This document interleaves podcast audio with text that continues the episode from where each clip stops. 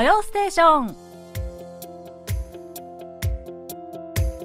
リスナーのリクエスト曲とともに気になるとっておきの韓国を紹介するソウル発情報番組「土曜ステーション」進行役のナビこと超ミスです。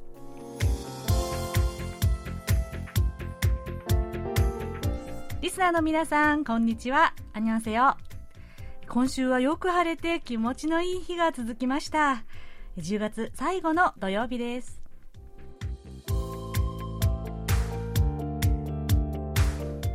えー、先週予想した通りと言いますかね、えー、今週は本当に紅葉が一気に色づいて綺麗だったんですよ。でもうここ、ヨイドもですね、とっても綺麗です。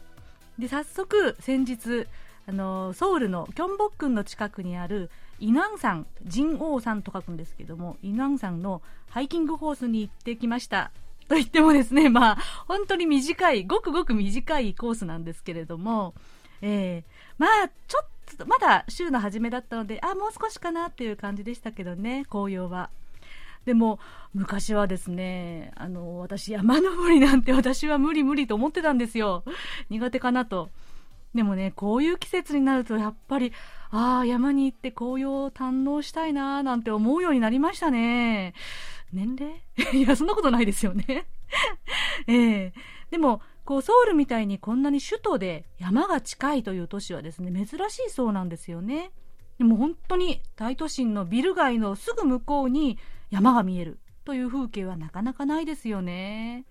でも最近は私の周りでも結構仕事の休みの日の半日を使ってとかね、近場で登山を楽しんでる友人たちも多いみたいです。まあ、なんといっても、まあ、コロナでね、あんまり遠出とか旅に旅行に出たりもできなかったので、まあ、身近なところで自然を満喫してというのもあるかもしれませんけどね。でも、コロナといえば、まあ、韓国は今月18日から、えー、明日の31日までは、貿易措置は一応今までの通りなんですけれども、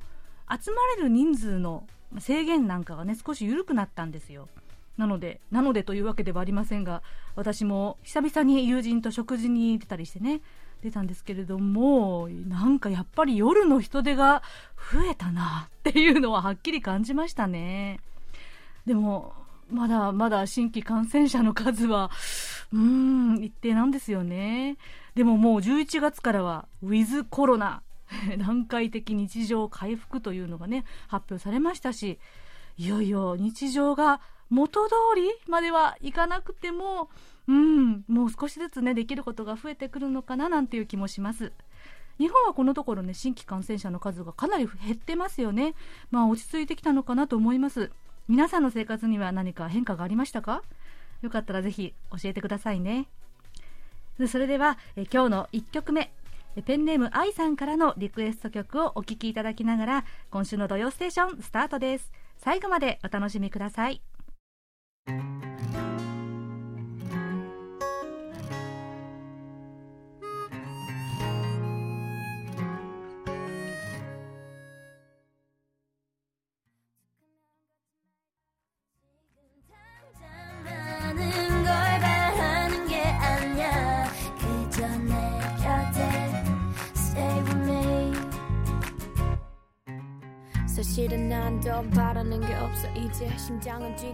はい、お送りした曲はペンネーム愛さんから秋に聴きたい曲としてのリクエストでブラックピンクが2016年にリリースした曲「Stay でした。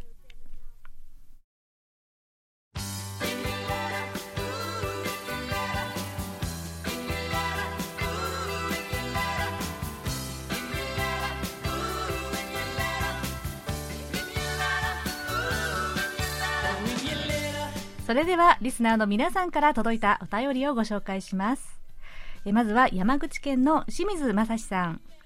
こんにちはナビさん。スタッフの皆さんいつも楽しく拝聴させていただいています。ありがとうございます。え今月の前半は日中は夏を思わせるような暑さでしたが後半には一気に晩秋へと季節が進みました。そろそろストーブの準備も必要かなと思っていますがガソリンも灯油も高騰しています。ガソリン1リットルあたり160円台から高いところでは170円台のようです。何十年か前は100円を切った時もありました。韓国はどうですか？また国内の移動は自動車ですか？それとも電車ですか？というお便りです。はい清水さん。ね山口県の方もねそんなにもう寒いんですね。えー、でまあガソリンとか灯油代のことですけれどもまずね韓国はやっぱり電車よりも車移動が多い気がしますね。車社会ですね。でところで韓国はですね今週の26日に発表されたんですがこの原油高を受けてですねガソリンや軽油などに課される緩い税、えー、油の類の税ですね。緩い税の、えー、引き下げが発表されたんです。なので来月から6ヶ月間20%税が引き下げられるそうなんですね。なのでまあ実際の販売価格にすると9%ぐらいの値下がりなんですがで韓国もガソリン代高いですよ。似たようなものですかね。か、えっと、10月末の時点で1700ウォンから1800ウォンぐらいだったので、まあ、日本のレートで換算すると同じぐらいですね。いや私は車を運転しないのであんまり分からなかったんですけれどもいや高い高いってみんなね嘆いていたのでね、まあ、この引き下げは朗報ってことでしょうね。まあ、何にせよ清水さん。本格的に寒くなる前にね冬支度しっかりされてあったかく過ごしてくださいね。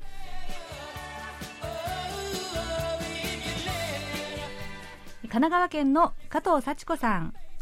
張さんあにわせよはいあにわせよ10月9日のハングルの日の放送とても楽しく拝聴しました。以前 NHKE テレのハングル講座をよく見ていました本屋さんに行ってテキストを買ったりもしました張さんのアニョイゲセヨはとても美しい発音ですね。心和むさようならですね。とのお便りです。ああ、加藤さん、本当にいつもね、こういう優しいご感想を本当に、私こそ本当に心が和みます。ねハングルの日の放送、楽しく聞いていただいて何よりです。NHK のハングル講座、ご覧になってたんですね。でも私本当に韓国をね学んでいる方々を周りで見ていてつくづく思うのは私は大人になってからしっかり韓国語の勉強をしてないなというね反省半分ぐらいな感じなんですよね。まあ、以前に申し上げたことがあるんですが私はあの朝鮮学校日本で朝鮮学校に小学校から中学校まで通っていたのでそこで、まあ、小さい頃だったから自然とこう学んだんですけれどももちろん授業でね。なのですが中学までなのでやっぱり中途半端なんですよね。文法なんかも時々あやふやでちょっと恥ずかしいなと思ってます。でもねいや韓国のラジオ番組をこう聞いていますと本当にアナウンサーの方々のしっとりした声とこの流れるようなね言葉遣いがすごく綺麗なんですよ。本当に憧れてます。なので真似してうん、練習しようかな。はい。加藤さんが褒めてくださったおかげで、あにょいげせよ。ここはね、ちょっと自信を持って行ってみようかななんて思います。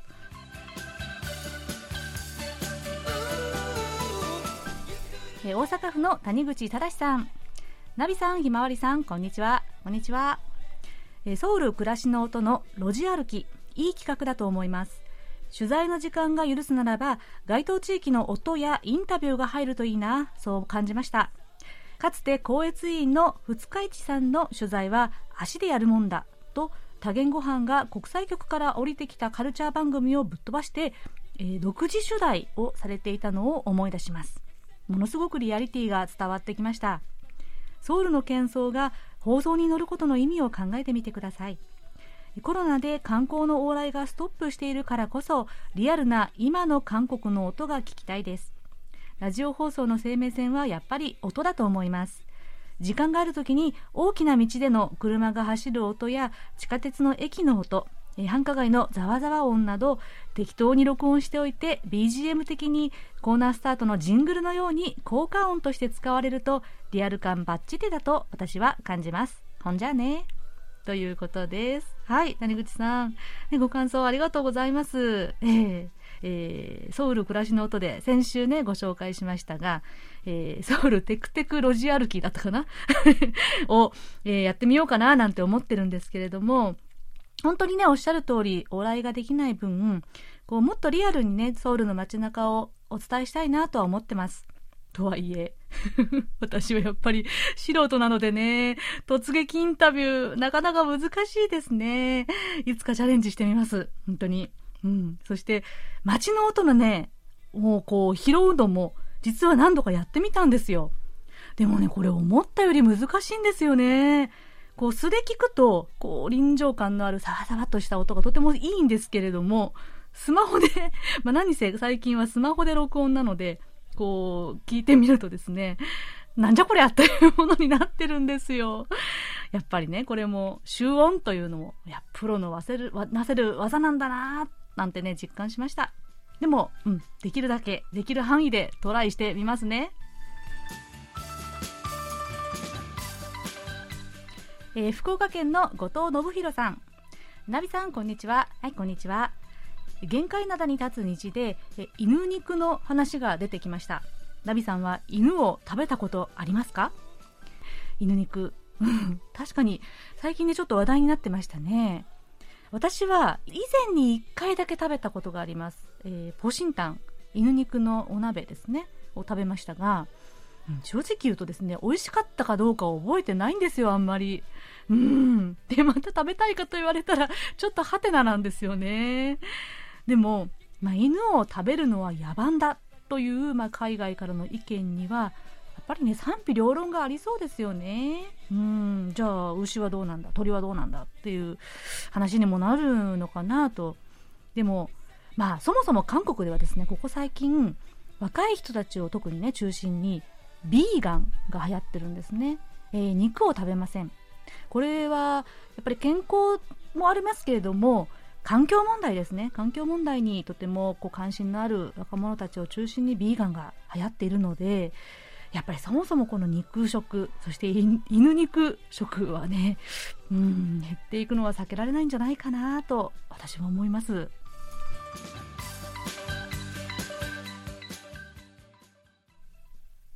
それではこちらのコーナー行きましょう。空耳ハングル。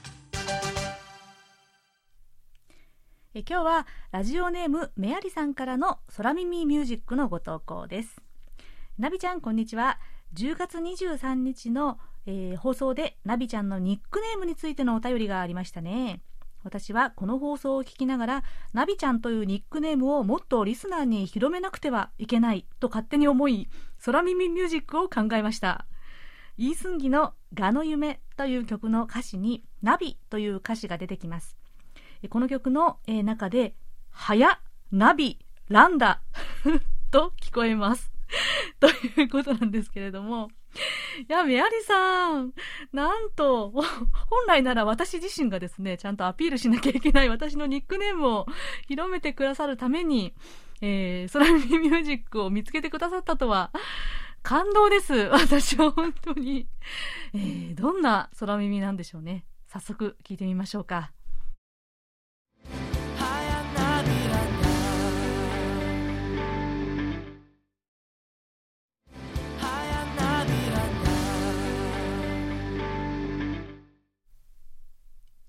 はい。はやなびなんだ。という部分ですね。はやなびランダーこれはですね、メアリーさんからこの状況説明がありますね。えー、これはどういう状況かと言いますと、ナビちゃんが韓国伝統楽器のチャングをすごい速さで叩いている様子を見たソラくんがつぶやいた一言です。はやナビランダー 実際にナビちゃんがチャングを叩けるかどうかは分かりませんが、叩けたらかっこいいですよね。私の憧れの楽器です。とのことなんですけれども、なんと、ソラくんの前で私がチャングを 乱打してるんですね。いやー、これね、本当に華麗に見せて、えー、示し、あの、披露したいところですけれども、えー、残念ながら私はね、叩けないんですよ、全然。うん、残念。で、さて、こちらの曲、えー、イースンギさんのですね、ナバンエくん、ガの夢というタイトルなんですね。で、はや、ナビ、ランダ の部分は、はやん、ナビランダ。ね、はやんというのは白い。で、ナビは蝶々ですね。なので、白い蝶なのさ白い蝶々なのさという意味なんですでタイトルは「蛾の夢」なんですけれどもここでは蝶々ですね。この歌は自分は、えー、蛾のように人たちに嫌なやつ変なやつだと思われてるけれども本当は綺麗な白い蝶々として生きたいんだという、ま、内容なんですね。でその白い蝶々なんだぜという部分がハヤンナビランダハヤナビランダなんです。はいではもう一度聞いてみましょう。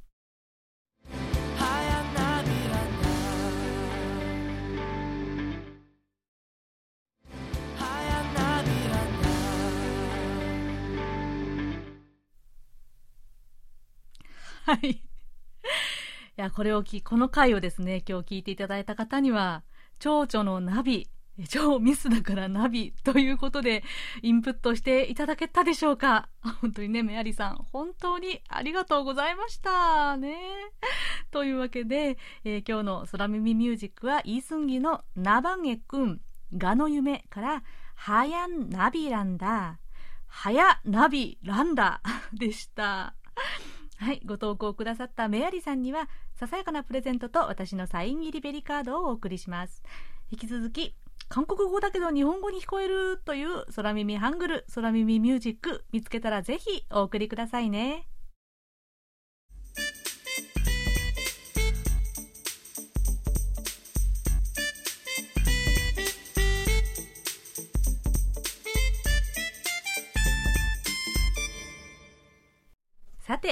毎月最終週は皆さんお待ちかねのこちらのコーナー、のっぽさんこと小須田秀幸さんの歴史ぶらり旅です。小須田さん、お久しぶりです。はい、お久しぶりです。はい、二月ぶりですかね。はい。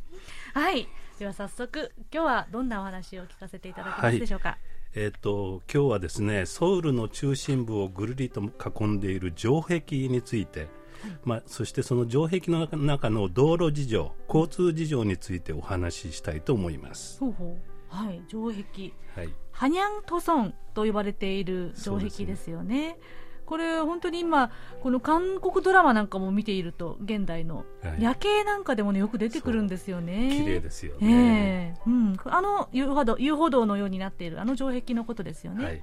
あのカップルも若いカップルもデートコースだと言われてます、はい、本当にそうなんですよね、はい、そのハニャントソンですけど漢字では、漢字の漢に太陽の陽都の城と書きますけど、うん。ハニャン関陽とはソウルを中の中心を流れるハンガンの北側という意味で、まあ、新羅白木時代から使われていたこの地域の地名なんですね、はい、あの城というのは町という意味です、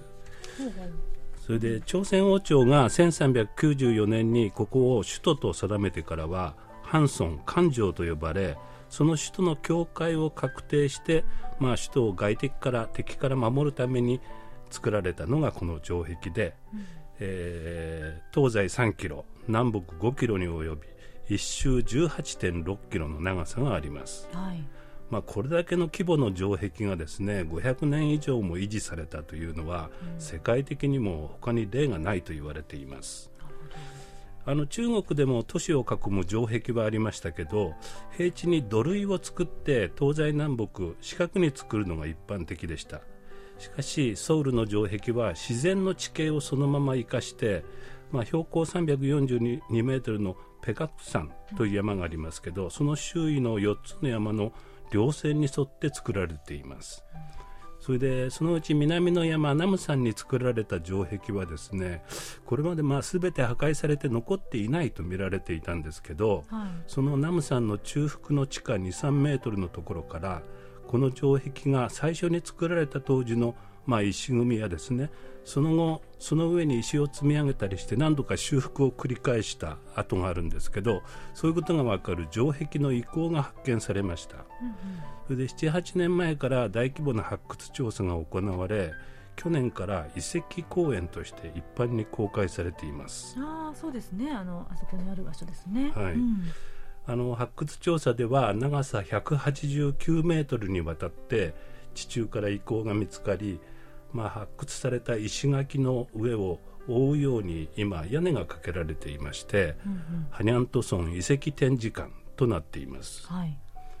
このオープン知ってました？この遺跡。はいあのオープンしたことは知ってましあそうですか。たはい通ったことはあるんですけど中には入ったことがなかったんです。あの新型コロナがまあは流行ってた頃であんまりひっそりとオープンしたようなんですけどね、そうですね、はい。うんあの場所は2006年に閉鎖されたナムサン植物園や大噴水というのがあった場所なんです。うんそれで遺跡のすぐそばにはこの大噴水があったことを示すコンクリートの丸い池の跡も残っています。はい。さらにその前日本統治時代にはですねここには朝鮮神宮という神社が建っていました。へその拝殿の柱の跡礎石も保全されていて、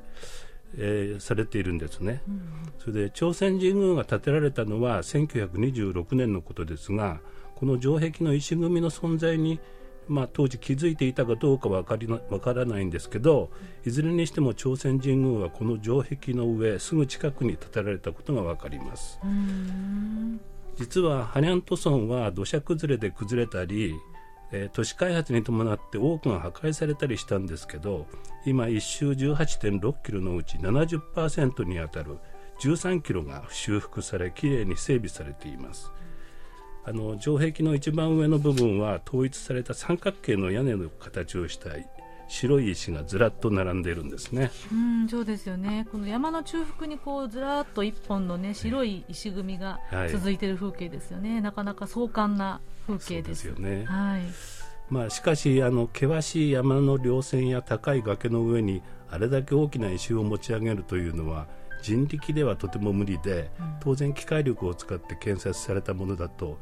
いうのは明らかなんですけどそのナムさんの中腹で見つかった遺跡からはですね石垣を建設した当時木を組んで人力で石を持ち上げるための支柱を設置したその支柱の根元の地面の穴の跡も見つかっています。つまり当時この城壁を作った土木技術築城の方法もわかる遺跡でもあるわけです。ちなみにそのハニャント村は朝鮮王朝を開いた初代国王のイ・ソンゲが1396年に20万人の農民を全国から集めてわずか100日足らずの日数で築いたとされていますその後1422年第4代国王のセジョン大王の時、まあ、その当時平地は平地にあった城壁は土塁だったんですけどそれらが全て石積みに変わりました、そして1704年第19代国王スクジョンの時に全面的な修復作業が行われました。つまりそうした修復過程も一箇所でまとめて一目で分かるのがこのナムさんの遺跡展示館です。それであのもう一つハニャント村博物館という施設がうん。トンデムンの近くにもあるんですけど、はい。そこではハニャント村がど具体的にどう築かれたかという、その詳しい工法をですね、詳しく解説展示していますそのハニャント村博物館は行ったことありますか？あ、これ知らなかったです。あそうですか、ええ。結構立派な施設でええ。分かりやすく展示されてます、そうなんですね。はい。行ってみたいですね。うん。ところで城壁には東西南北に4つの大きな門大大門と4つの小さな門がありました。はい。そしてチョンローにある鐘楼戊神閣不神閣というと建物がありますけどその鐘の音に合わせてですね朝4時にそれぞれの門が開けられ夜10時に門が閉じられるという、それで夜間の通行は禁止されていたんですがそのとトンデムンと南大南デムンのすぐそばには昔から大きな市場があって、門が開けられる毎朝4時前になるとその市場に出入りする人々と荷物でごった返し、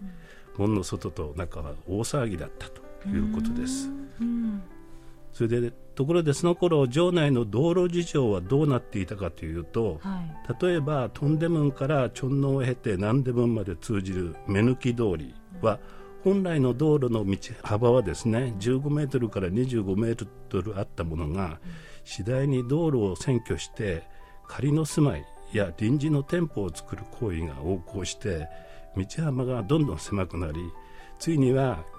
牛車や馬車が1台通るのがやっとという狭い道路になっていました。それで国王が宮殿を出て行幸する際にはこれらの家や店を全て取り壊して行列が通過できるスペースを確保したそうです、うん、あの韓国語で影という言葉がありますけどどんな意味になります？か、はい、お店の影ですかね。えええ、お店っていう意味がありますよね。はい、漢字では仮の家と書きます。つまり影とはいつでも取り壊すことができる仮の家という意味で当時の店舗はいつでも取り壊せることができる存在でした。あこれ知らなかったです。そうですか、えー、あの20世紀初めロシアの外交官による報告書では、うん、当時の韓国には基本的に車両の通行に耐えうる道路はほとんどなく人の歩行か乗馬での通行ができるだけだったと書かれているそうです、うん、それであの1884年に更新政変を起こした開化派のキム・オッキュンという人がいましたけど、うんはい、彼は道を治めるという意味の地道論を唱えました、うんはい、まあ、国を強く豊かにするにはですね農業や産業を開発して物資の移動を速やかにする必要があるとして道路網の整備を訴えたんです、1896年に城内の道路の幅を16.5メートルと規定して、まあ、交通に支障がないと認めた時は道路上に建てられた仮の家の10年間の使用を認めました、うん、ただこれらの規定が守られることはなくてですね影仮の家はやがてレンガ造りや石造りの建物まで出現して、うん、道路がまるで私有地のように占拠されたり転売されたりするなど争い事の原因にもなりました。あそうなんですね、えー、ところで実は城内の道路が整備されるより前に作られたのが路面電車でした。1899年4月にアメリカの電気会社の手で、まあ、中心部を東西に走る線路が開通してこの路面電車のレールなんですけど、うんうん、とトンデムンやナンデムンのアーチの中をと通っていたんですね、まあ、ちなみにその朝晩の鐘の音に合わせて門の開閉が行われている行われたというのは1895年に廃止されて、うん、それ以後は門は開きっぱなしになりました、まあ、人々が城壁の中と外を移動できるのはこの門しかなくてしかも路面電車の線路まで敷かれていたので、うん、門の出入りは相当混雑していたようです、うんうん、また物珍しさから路面電車には乗客が殺到して子供が電車にひかれる事故も起きこれをきっかけに暴動が発生して、うん、電車が焼かれるといった事件も発生しました。なんと、大騒ぎですね。はい。1905年に日本の東管府が設置されると韓国政府内に地道局道を治める局という役所が設置されて、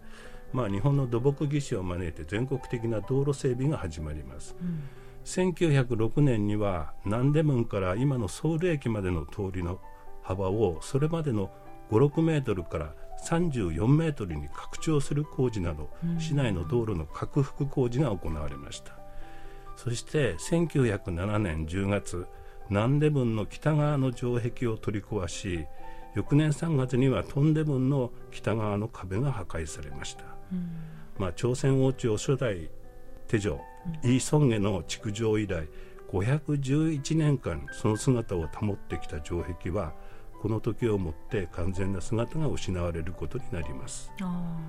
まあ、しかしこうした工事によってですねそれまでの門の中を通っていた線路が門の外に移動させられ、うん、初めて車が通れる近代的な道路が城内に整備されることにもなりました。うん、まあ、日本統治時代だけでなくその解放後もですね都市開発や学校建設などに伴って城壁が取り壊されたり城壁の石が建築資材として使われました。また山間部などでは大雨で崖が崩れたり、まあ、城壁が崩壊した後も修復しないまま放置する例が多く見られたんですが、うんうん、そうした城壁を真剣に修復しようという機運が盛り上がったのがきっかけがあります、はい、それが1968年1月に起きた北朝鮮ゲリラによる青瓦台襲撃未遂事件でした。あ。の北朝鮮ゲリラは北側のプッカン山という山を抜けて青瓦台に突入しようとしたんですが、この事件を契機に北側の粛清門スクチュン門という門がありますけど、その周辺の城壁修理が始まったんですね。はいまあ、この付近は今でもあの身分証を携帯していかないと山に入れません、うん、そうですね、監視カメラも何台も設置されてて、うん、夜間は立ち入り禁止になっています、はい、今もね警戒が結構厳しいんですよね、はい、それで城壁の修復は1974年以降は山間部の全区間を行われるようになり、まあ、今のようなトレッキングコース遊歩道として整備されたわけです、まあ、そのちなみにそのトレッキングコース1周16.8キロをぶっ通しで歩くと10時間ちょっとかかるそうです。まあ健康のためはいいですよね。それであの東西南北4つの門をすべて巡ってスタンプを集めると、うん、記念バッジがもらえるというスタンプラリーも行われています そうなんですよね。はい、ねこれ本当にぜひ、まあ、このコロナの状況がね落ち着いたらソウルを訪れてこのハニャントソンのトレッキング、はい、ぜひね体験してみていただきたいですね。そうですね。はい。というわけで、えー、今日はソウル中心部を取り囲む城壁、えー、ハニャントソンとその当時の交通事情などについてのお話をいただきました、えー、小菅さんありがとうございました。はいありがとうございます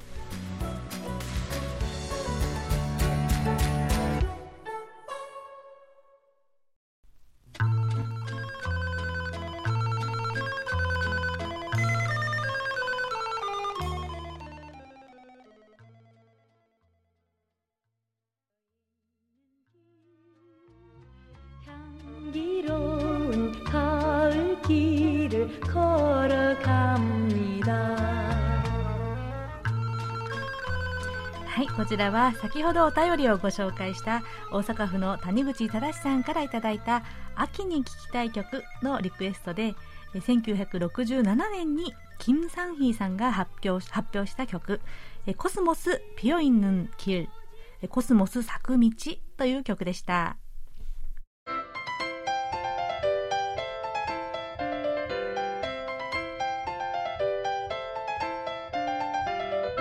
っておき韓国ノート。今さら聞けない韓国入門。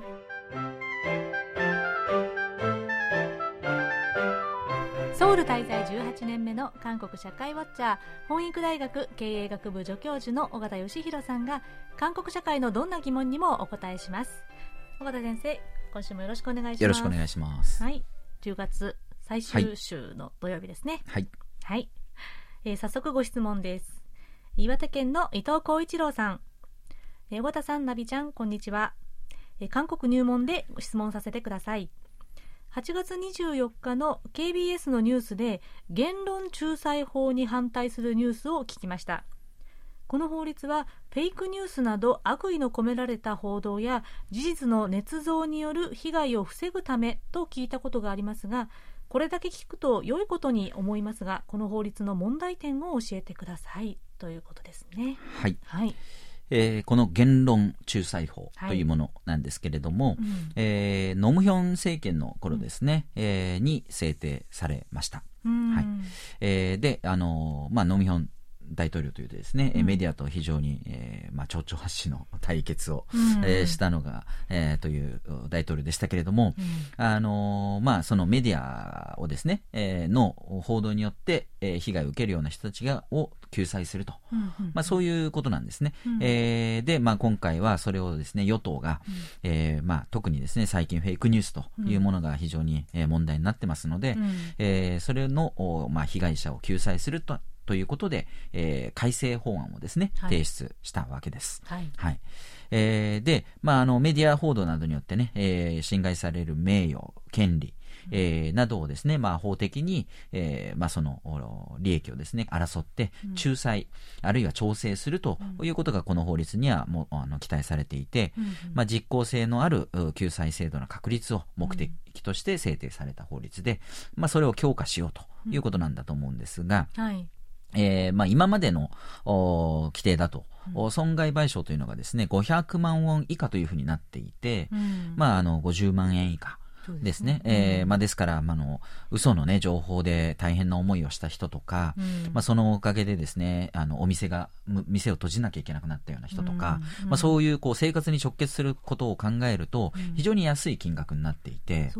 はい、全然報われないと、あの、まあ、抑止効果も期待できないというふうな、あまあ、批判というかですね、えー、があって、、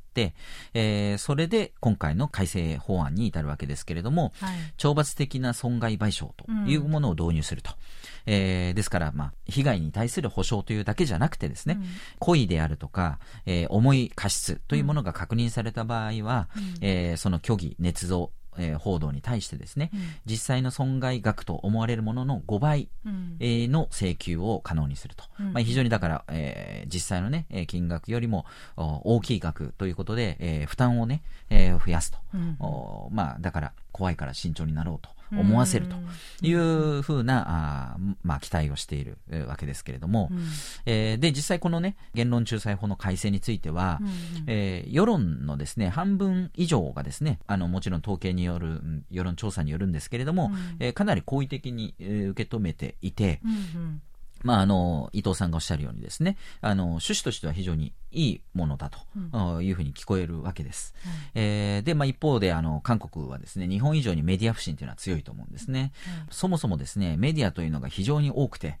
うん、あの、特に最近 IT がね、進んでいく中で、うん、えー、1万を超えるメディアがですね、まあ、インターネットメディアがかなり増えている中で、1万を超えるメディアがあると言われているんですね。うん、えー、ですからもう本当にメディアだらけというか、うん、ですから当然その中にはもうピンキリでですね、あの、信頼できるメディアもあれば、全く信頼できないメディアもあると、うん、あさらにですね日本でいう大手メディアと言われるような、まあ、メディアもですね、うん、あの韓国の場合結構主張が、えー、はっきりしていますので、ね、政治的な立場によってですね、そのまあ、性的に値するような、うん、えー、政治家に対して非常に厳しいというかギリギリのですね攻撃を、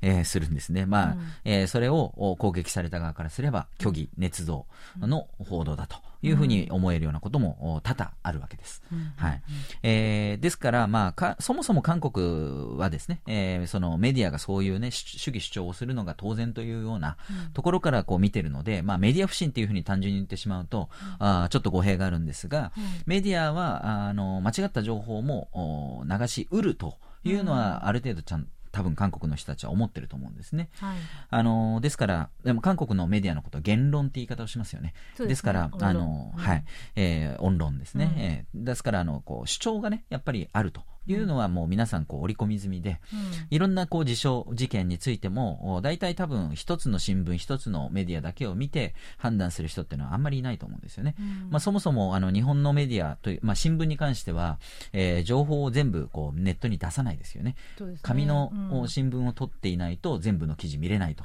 まあ重要な記事であるほど、うん、紙を見ないといけないし、まあネットに載るとしても有料会員向けとかっていうふうにね、お金を会員になるために出さないといけないとか、はい、えー、そういうシステムになってるんですが、うん、韓国の場合はもう基本的に無料で全部の記事がそうですよね、はい、紙の新聞よりも多分、えー、ネットの記事の方が豊富と。